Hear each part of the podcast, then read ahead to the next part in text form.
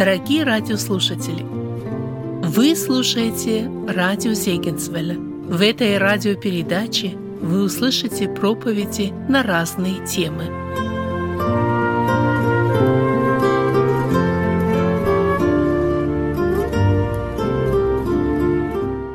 Братья и сестры, мир вам! Сегодня у нас притча Иисуса Христа, которая вызывает множество вопросов, толкований, интерес к ней не ослабевает на протяжении веков, и в особенности среди наших братьев и сестер. Она, эта притча стоит как раз в том разделе, в котором Христос говорит о последнем времени и о признаках своего пришествия. 24 глава Евангелия от Матфея заканчивается, начинается 25, и вот как раз там стоит эта притча. То есть в этой секции, в которой Христос пытается ответить на целую тираду вопросов учеников о том, а когда это будет, а каков признак твоего пришествия, как нам об этом узнать. И вот там мы находим эту самую притчу о десяти девах. Давайте ее вначале прочитаем, освежим ее в своей памяти, и затем задумаемся еще раз с Божьей помощью о том, чему мы можем из нее научиться, что наш Господь хочет нам преподать в этой притче. 25 глава Евангелия от Матфея мы будем читать с первого стиха. «Тогда подобно будет Царство Небесное десяти девам, которые, взяв светильники свои, вышли навстречу жениху. Из них пять было мудрых и пять неразумных. Неразумные, взяв светильники свои, не взяли с собою масла. Мудрые же вместе со светильниками своими взяли масло в сосудах своих. И как жених замедлил, то задремали все и уснули. Но в полночь раздался крик, «Вот, жених идет, выходите навстречу ему!» Тогда встали все девы те и поправили светильники свои. Неразумные же сказали мудрым, «Дайте нам вашего масла, потому что светильники наши гаснут». А мудрые отвечали, чтобы не случилось недостатка и у нас, и у вас, пойдите лучше к продающим и купите себе. Когда же пошли они покупать, пришел жених, и готовые вошли с ним на брачный пир, и двери затворились. После приходят и прочие девы и говорят, «Господи, Господи, отвори нам!» Он же сказал им в ответ, «Истинно говорю вам, не знаю вас. Итак, бодрствуйте, потому что не знаете ни дня, ни часа, который придет Сын Человеческий». Для первоначального читателя, если бы мы с вами первый раз столкнулись с этой притчей, наверное, возникло множество вопросов. Не было бы понятно, о каком брачном обычае здесь идет речь. И для того, чтобы нам это понять, нам нужно будет проникнуться тем, что происходило в те времена в Палестине, в иудейском народе, каким образом они совершали брак. Наверное, у кого-то возникает вопрос, почему эти бедные, казалось бы, девушки, которые всю ночь и так прождали, может быть, даже на холоде, вот эти пятеро, хотя они неразумные, по-нашему глупые, но они не попадают на пир, и более того, они вынуждены выслушать вот этот довольно строгий упрек жениха о том, что он их совершенно не знает. Ведь э, в еврейской свадьбе принимало участие все селение. Обычно все знали друг друга, и поэтому вот эти слова Иисуса Христа, прочитанные нами в 12 стихе, звучат как будто бы э, пройтись лезвием вот, по, по коже человеческой. Очень больно они звучат. И я уверен, что именно так они звучали для первоначальных слушателей. К тому же и вина этих девушек, казалось бы, не такая и большая. Ведь все, что они сделали, они не предусмотрели, они не были достаточно дальновидными, чтобы предвидеть тот час, когда придет жених. Но, казалось бы, а как же вообще его можно предвидеть?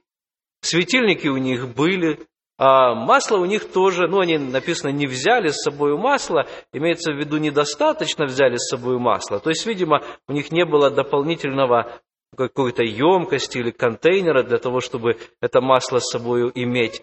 И в этом, собственно говоря, они отличаются от остальных мудрых дев. Отличие незначительное, казалось бы, да? Потому что это все, на что указывает наш Господь в этой притче. Во всем остальном они походят на них точь в точь, и фактически никакого различия нет. В общем, притча представляется для многих какой-то загадкой, а еще если начинать вот рассматривать ее по деталям, некоторые вещи очень ясны. Ну, такие, например, как э, эм, то, что мы ожидаем брака Агнца, и то, что здесь говорится о свадьбе. Это прямая аналогия, здесь мы можем поставить знак равно и сказать, что да, действительно, это понятно, что под браком, под свадьбой подразумевается то торжественное событие воссоединения церкви с нашим Господом, которое произойдет. Если церковь – это невеста Иисуса Христа, а Христос – жених, это тоже очень понятные образы в Писании, и когда мы применяем их к этой притче, у нас тоже не возникает каких-то внутренних противоречий. Но вопросы возникают тогда, когда мы смотрим на остальных. Например, кто такие мудрые и кто такие неразумные девы. Некоторые утверждают, что под мудрыми и неразумными подразумевается церковь. Частично она состоит из номинальных, может быть, невозрожденных верующих, а частично из готовых. Так ли это? Это ли хочет сказать Иисус Христос? Мы об этом подумаем с вами, друзья. Другие же говорят о том, что здесь Христос в образе всех десяти дев говорит о всем мире и говорит, что будут во всем мире люди, которые будут готовы к Его пришествию, готовы встретить Его с ожиданием, с любовью, э, смотрящие вперед, и те, которые не будут готовы. Может быть, в этом значении этих дев. Собственно, почему образ дев избран? Далее, что такое масло? Когда мы слышим это слово «масло», имеется в виду, конечно, елей, который употреблялся и для помазания, и вот и для этих ламп тоже. Первый образ, который возникает у нас, это образ Духа Святого. Образ вроде бы правильный, но когда мы начинаем вдумываться в эту притчу, вдруг становится очевидным, что он, мягко говоря, не совсем подходит. Ведь если у тех неразумных не было достаточно масла, Неужели имеется в виду, что есть люди, у которых нет достаточно Духа Святого? А что значит иметь достаточно Духа Святого? Тут как тут к нам приходят те, кто утверждает, что есть крещенные Духом верующие и некрещенные Духом верующие. Такое есть учение, мы знаем об этом. Мы знаем также и о ложности этого учения. Мы не можем принять того, что у некоторых учеников Иисуса Христа может быть больше Духа, чем у других. И здесь у нас возникает некоторая загвоздка. И что такое светильник? Может быть, подразумевается Слово Божье? Ведь псалмопевец сказал, что Слово Твое светильник ноге моей и свет стезе моей. А может быть, под светильником имеется в виду дух человека? Ведь тоже есть места, которые утверждают, что дух человека, он как светильник.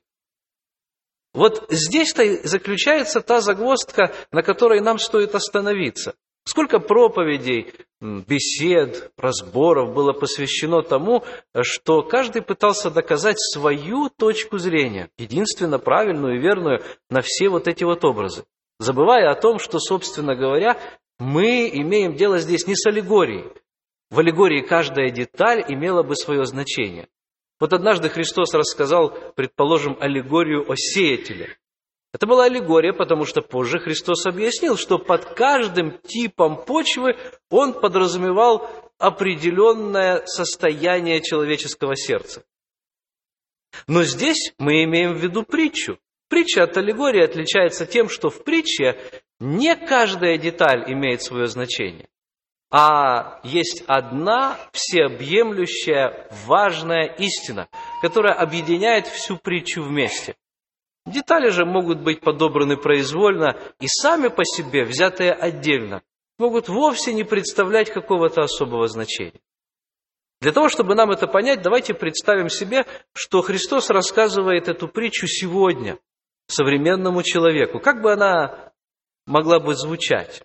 Мы позже обратимся к вот этим вот э, свадебным приготовлениям евреев, а пока подумаем, что в современном мире может означать то, что человек может быть не готов к тому, что ему предлагается. Предположим, перед нами два друга, и они услышали, ну, это уж будет совсем современное переложение, это на западный манер. Они живут в Соединенных Штатах.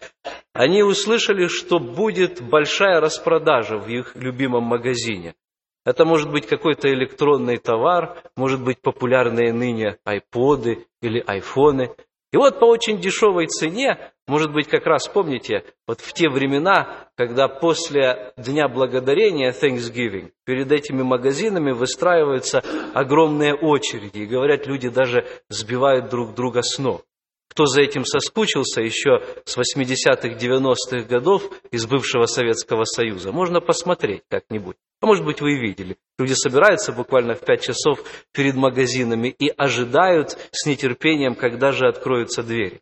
И вот наши два товарища, воображаемые, конечно, вот в эту черную пятницу, ее так и называют Black Friday, День благодарения на четверг приходится, а это черная пятница, вот, потому что все вот эти вот огромные скидки идут и большие распродажи.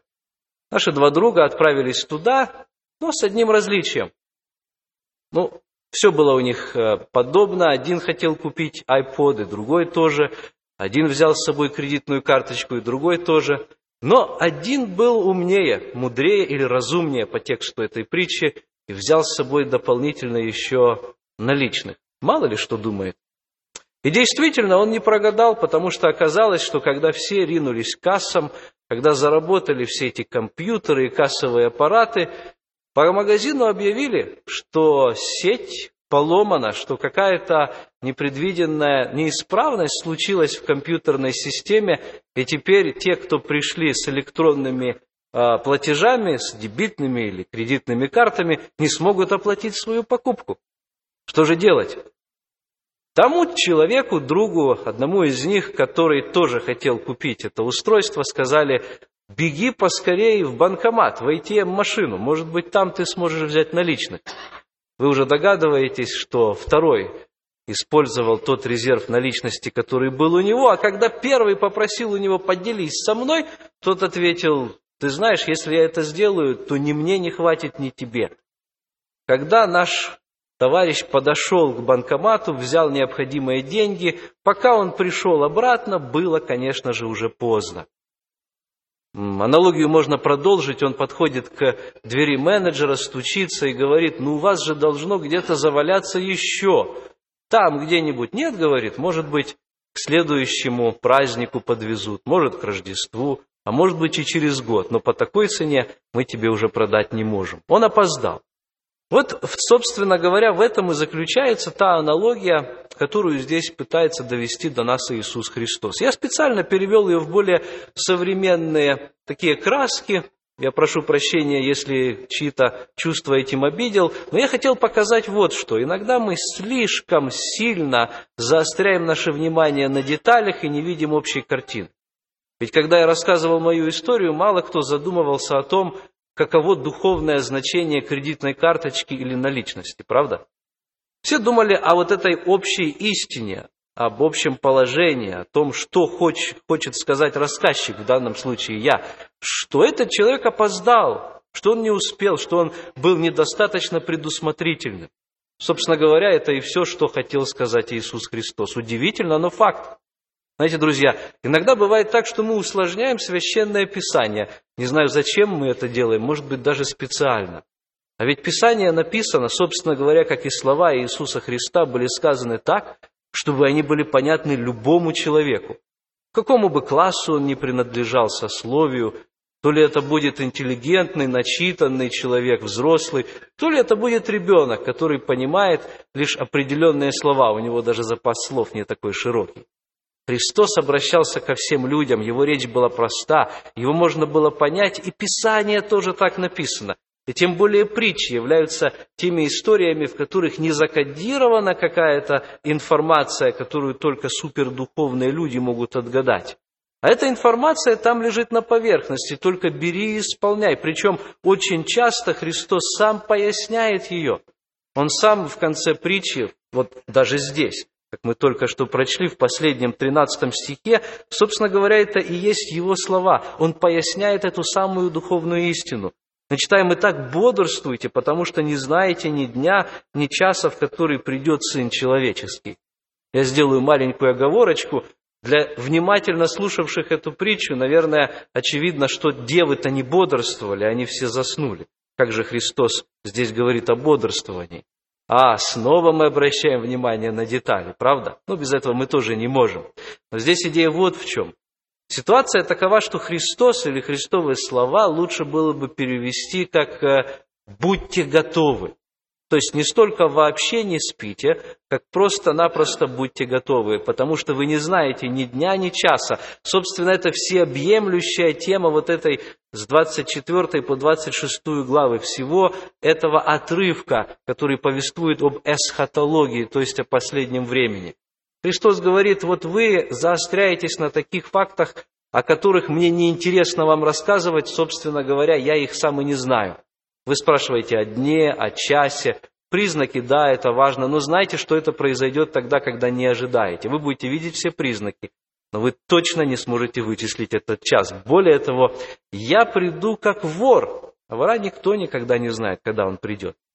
Так только те люди, которые готовятся к его приходу и постоянно находятся в, так сказать, в боевой готовности, что ли. Вот здесь нам теперь уместно поговорить о тех обычаях, свадебных, брачных обычаях, которые тогда были в иудейском народе. Вернемся в саму притчу. Мы уже поняли, что в ней есть вот эта основная истина. Мы не будем заострять внимание сильно на деталях, но все-таки сам сюжет нам не совсем понятен. Потому что всякий раз, когда мы подходим к ее чтению, перед нами всплывают картины наших свадеб. Может быть, Имеется в виду вот эти все дружки и дружки, которых у нас бывает очень много. Может, у них тоже, у евреев было их много. Вот здесь целых десять дев было. Пять из них остались, а пять нет. А может быть, было тоже еще и пять дружков, думает кто-то. Нет, дело не в этом. Начнем с того, что тогда, когда молодой человек, э, по-нашему говоря, готов сделать предложение а, той девушке, которая ему понравилась, Обычно, конечно, это были люди, знавшие друг друга. Более того, может быть, в семьях, особенно в широких семьях, родственниках уже поговаривали о грядущем событии, то есть готовились к нему. Это то, что мы называем брак, который заключается по договоренности. Люди уже знают, ага, вот им по 12-13 лет, но скорее всего вот так и так произойдет у них в жизни. Это вполне нормальное явление в странах Востока, и, собственно говоря, там, в Палестине, в Иудее, оно было распространенным. И вот молодой человек готов сделать это предложение. Он, конечно же, прежде всего обращается к ее отцу. Они обговаривают вопросы, причем романтики там мало, в основном они беседуют о том, каким образом он, жених, способен возместить ущерб, ведь он заберет рабочую силу из дому. Ту девушку они не только выкормили и выпоили, она уже несколько лет как работает у них в доме. Будь, будь то они фермеры или ремесленники, она им помогает. И теперь ее не станет. Нужно возместить хотя бы настолько, насколько можно. Именно поэтому, кстати, в еврейские браки мог вступать только человек, который обладал хоть каким-то финансовым состоянием.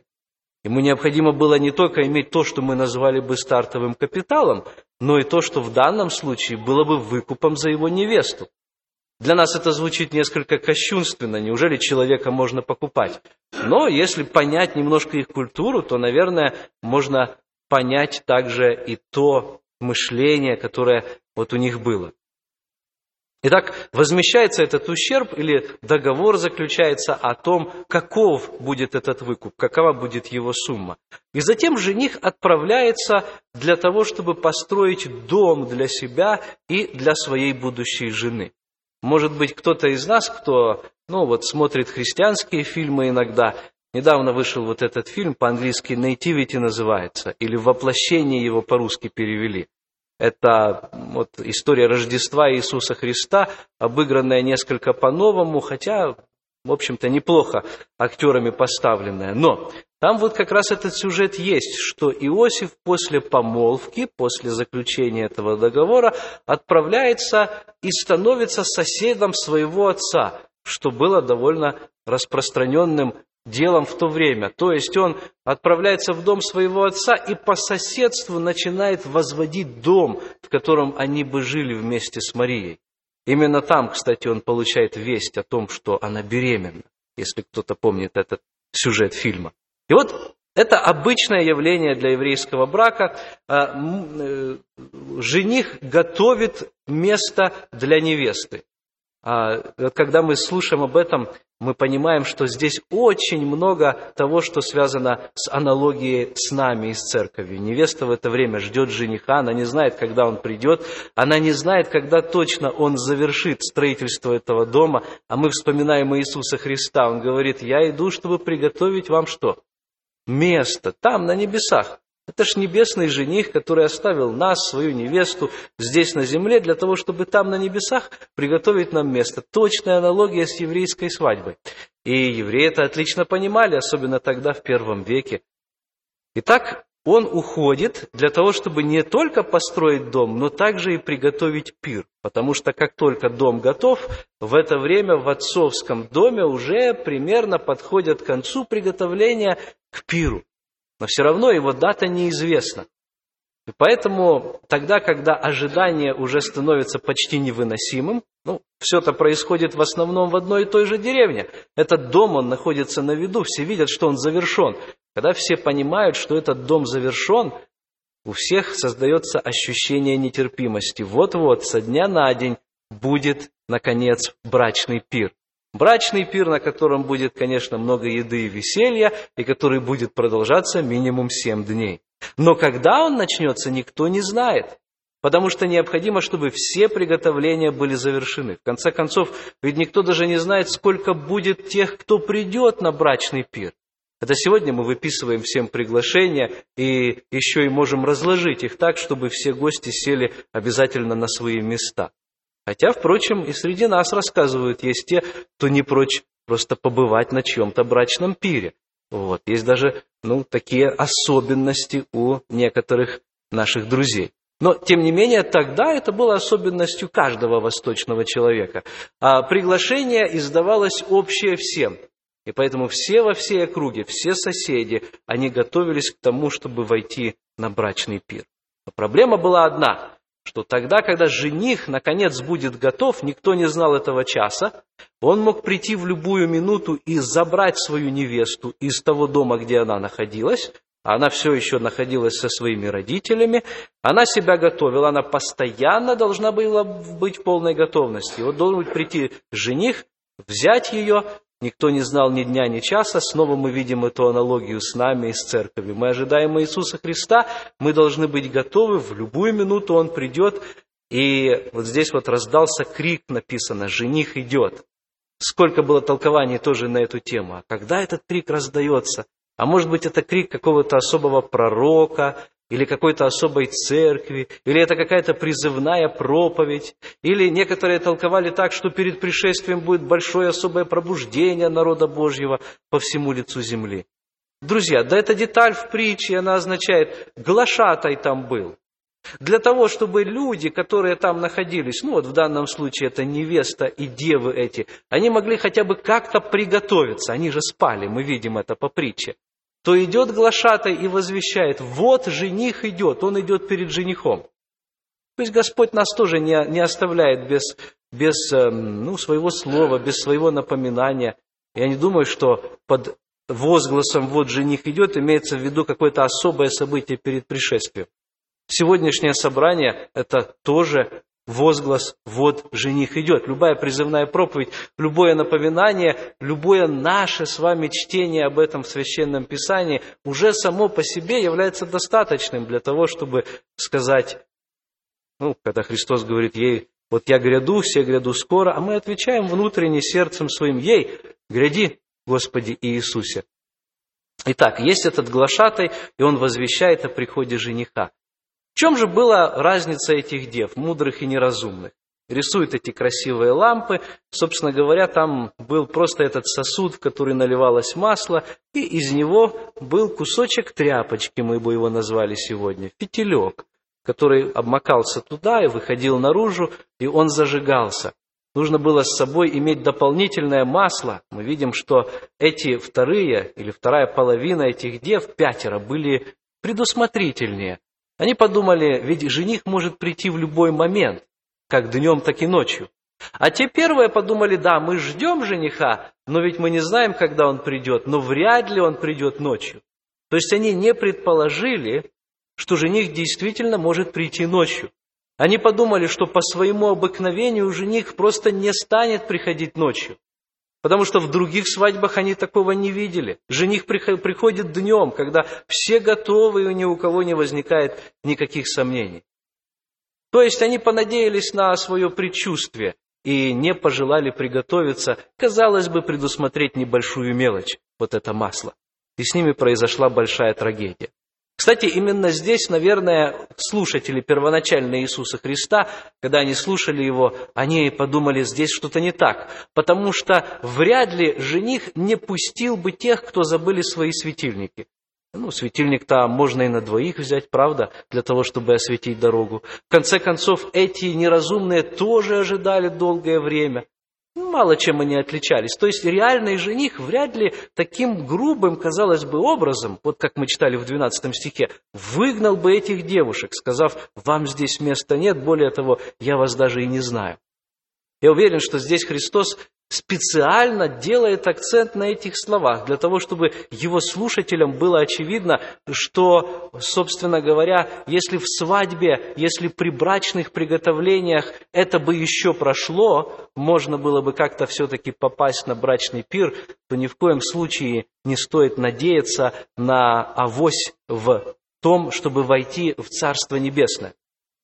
Итак, Дело в том, что когда жених заходит, тогда двери затворяются, и по обычаю после того, как он заходит, никто не имеет права туда зайти. Это еще один штрих к тому, чтобы мы поняли, что же здесь в, этом притче, в этой притче происходит. Перед нами два класса людей. Кстати, вот этими двумя классами людей в контексте заканчивается 24 глава. Там есть раб неразумный, который расточает имущество своего господина, не дает своим братьям и сестрам другим рабам. Он управитель. Вот рабы у него тоже есть, которые под господином находятся в пищу в свое время. И потом он будет рассечен. Ему угрожает вечная погибель. Страшные слова там в конце 24 главы записаны. И Христос продолжает эту мысль. Мы заметили, что 25 глава, она начинается тогда будет подобно Царство Небесное. То есть он продолжает эту же самую мысль, он строит на основании того, что уже сказал. То есть вот они, эти два класса людей, собственно говоря, он и представляет их в виде вот этих мудрых и неразумных э, дев. И действительно, они мало чем отличаются друг от друга, но их роковая, фатальная ошибка тех неразумных заключалась в том, что они имели ложные ожидания. Они думали, что жених вернется, вернется днем вопреки, вопреки тому, что произошло. Они не подумали, что он действительно может вернуться ночью. Ложные ожидания привели их к полной неготовности.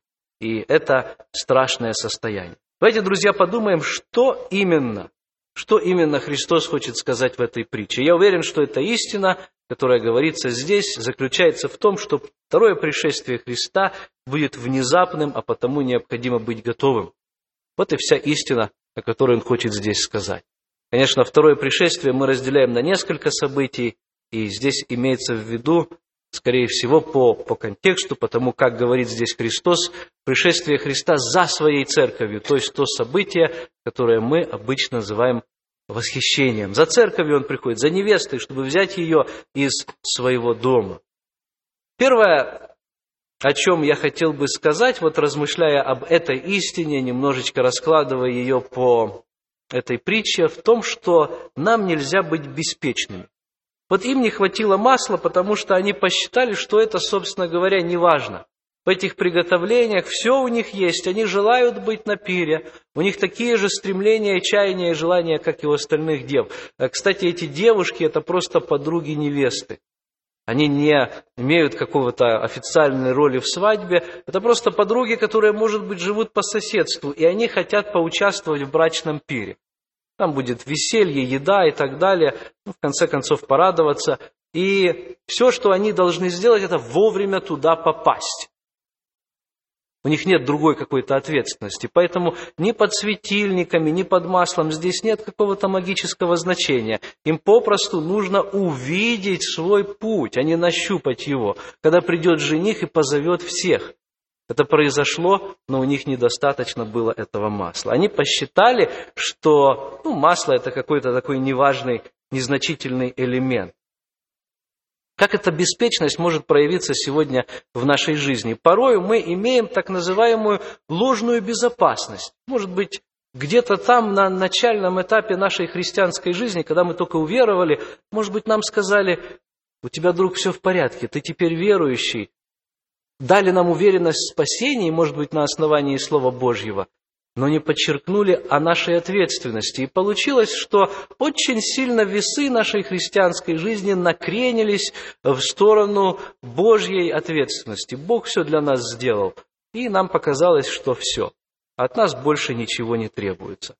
Как в одной песне мы поем, прекрасный псалом, но тем не менее слова, которые иногда могут ввести такого наивного обывателя в некое заблуждение.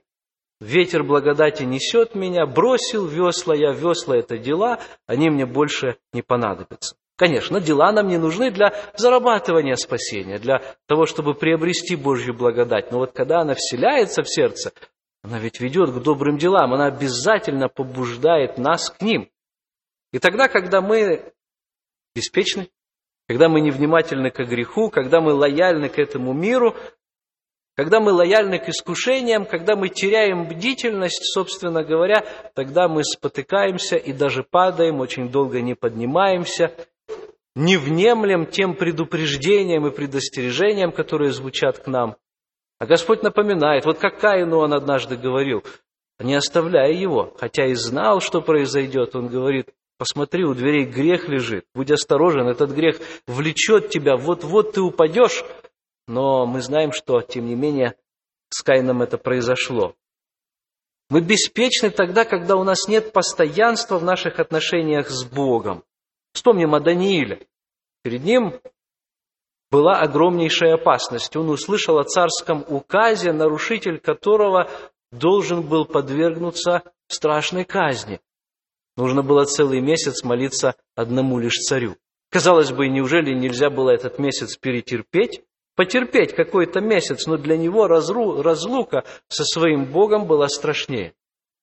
Для нас пропустить некое духовное упражнение, пусть так капелька чтения Писания, 5, 10, 15 минут, ничего, завтра прочитаю, становится, к сожалению, обыденным явлением.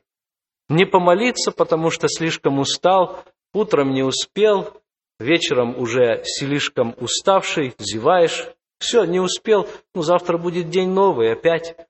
Я думаю, что именно об этом здесь говорит Иисус Христос. В книге притчи мы читаем такие слова «беспечность глупцов погубит их». Замечаем эту аналогию между глупцом и неразумным? Это то же самое. То, что неважно и непонятно для какого-нибудь человека сегодня, то, что для нас сегодня не представляет ценности, может представлять огромнейшую ценность для нашего Господа. Именно поэтому нам надо быть особо внимательными к нашему духовному состоянию. Итак, беспечность. Второе, о чем я хотел бы сказать, глядя на эту притчу, есть вещи, которые нам нельзя занять. Есть вещи, которые другие не могут делать за нас.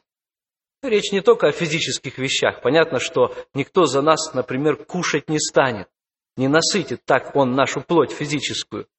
Но ведь никто за нас или вместо нас также не даст ответа перед Богом. Конечно, Иисус Христос это сделал, но если сами мы не примем личного решения следовать за Иисусом Христом, и у нас не будет налаженных личных взаимоотношений с Ним, то мы попадем в ситуацию неразумных дел. Нельзя откладывать отношения с Богом на потом или на второй план. Знаете, я заметил, что во многих наших семьях, к сожалению, мы привыкли к тому, что кто-то за нас делает духовную работу. Видишь, иногда, ну, мой муж, говорит кто-нибудь, слабенький в духовном отношении. Он не исполняет роли священника, мне приходится это делать. Вопрос тогда, а что будет дальше, если вдруг что-то произойдет в вашей семье? Каким образом дальше все это будет происходить?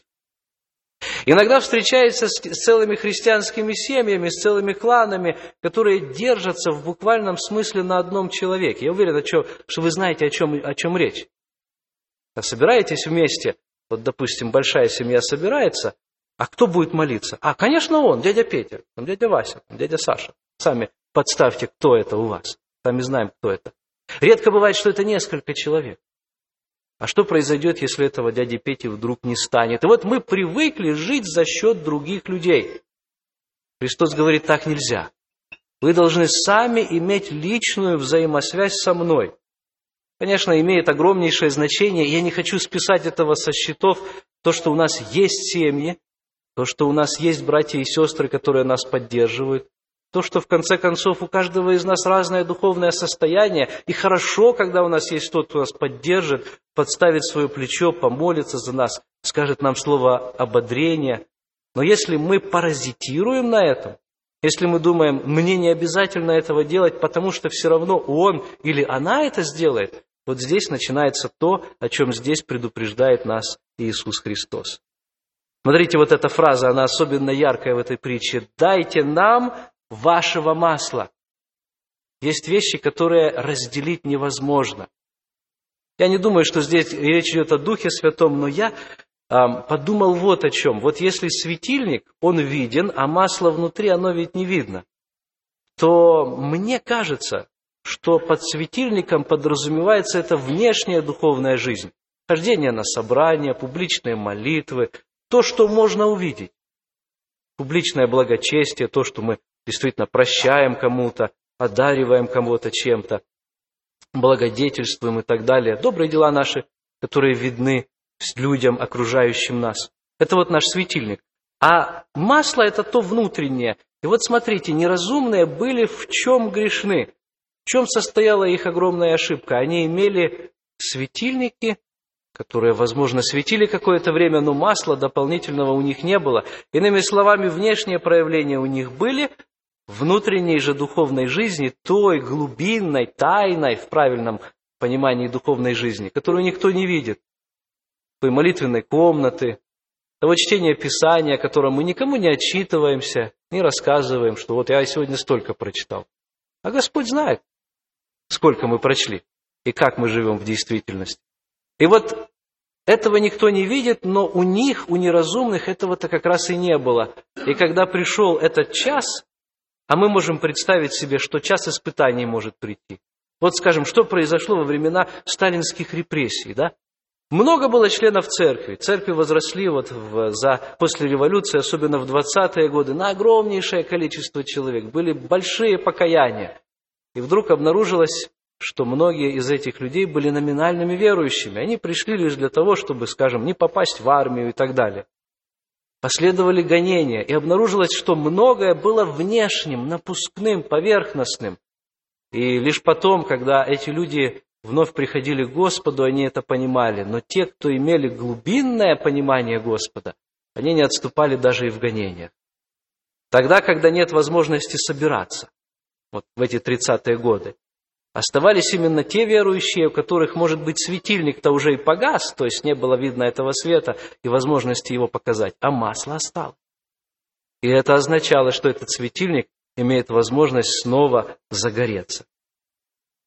Христос учит нас здесь, что возможности, которые у нас есть, они не будут длиться вечно, они однажды закончатся. Это примерно так, как когда нам предлагают устроиться на какую-то работу. Это не значит, что нас или нашего решения будут ожидать несколько недель или целый месяц. Нет, пройдет буквально несколько дней, и, скорее всего, если мы не откликнемся на нашу позицию, возьмут другого человека.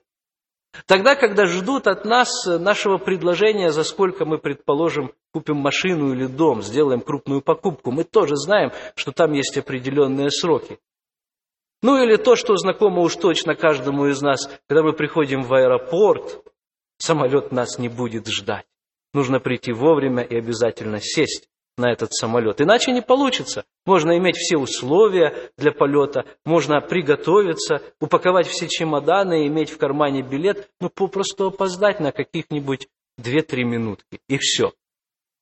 Поезд ушел, или вернее, самолет улетел. И вот Христос недаром сравнивает здесь свое пришествие с этим самым приходом вора. Вы не знаете, когда он придет, не знаете ни дня, ни часа. Он не предупредит о своем пришествии. Все предупреждения уже здесь, в Слове Божьем. И если мы не внемлем, если нам этого недостаточно, то он больше нам ничем помочь не может. Он придет неожиданно. Готовы ли мы? Потому что когда не думаете, говорит Христос, придет Сын Человеческий. Неразумные не были готовы, они не предвидели такого развития событий, что жених действительно замедлит. А те, мудрые, они подумали, а вдруг замедлит? А вдруг действительно это произойдет? Последнее, о чем я хочу сказать, это то, что в этой притче я вижу, что быть готовыми, это значит иметь личные отношения с Иисусом Христом. Кажется, что вот эти девы осуждены за нехватку масла, как мы уже говорили.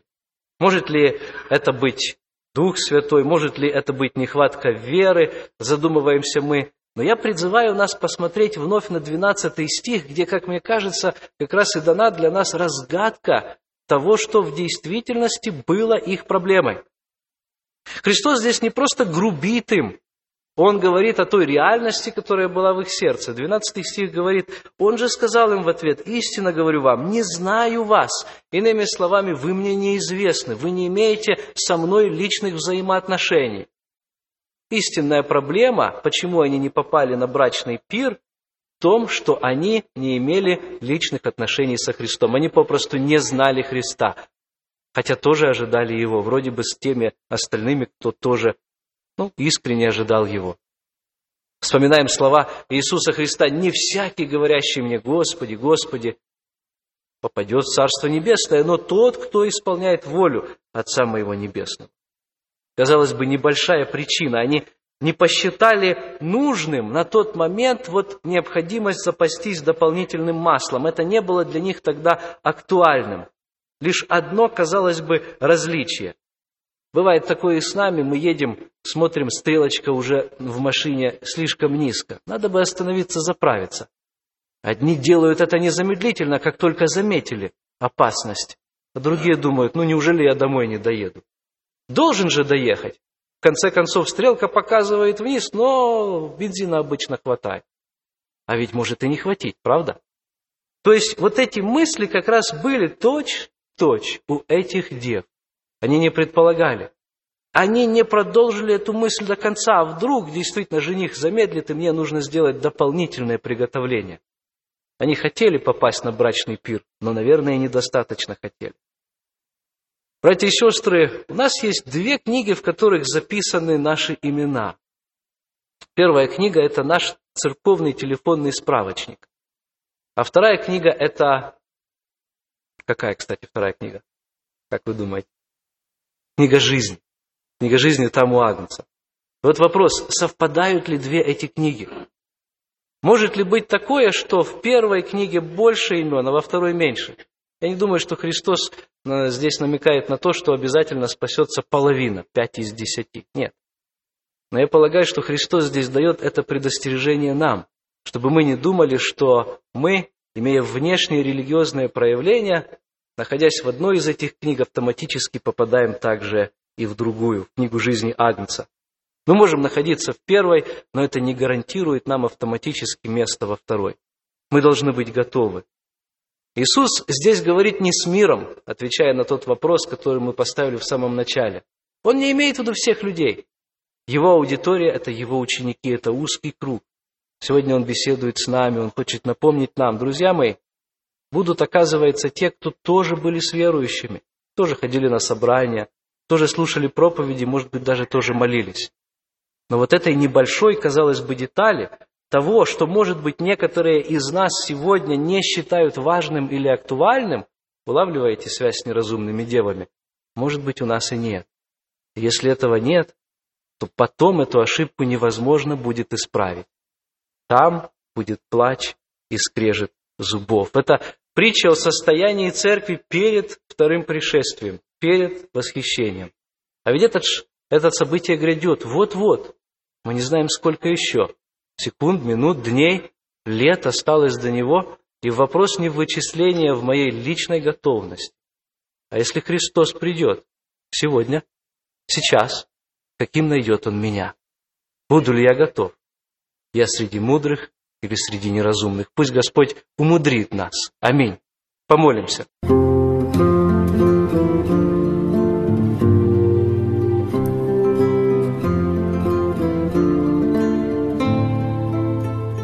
Вы слушали радио Зейгенсвелля «Волна благословения», город Детмалт, Германия.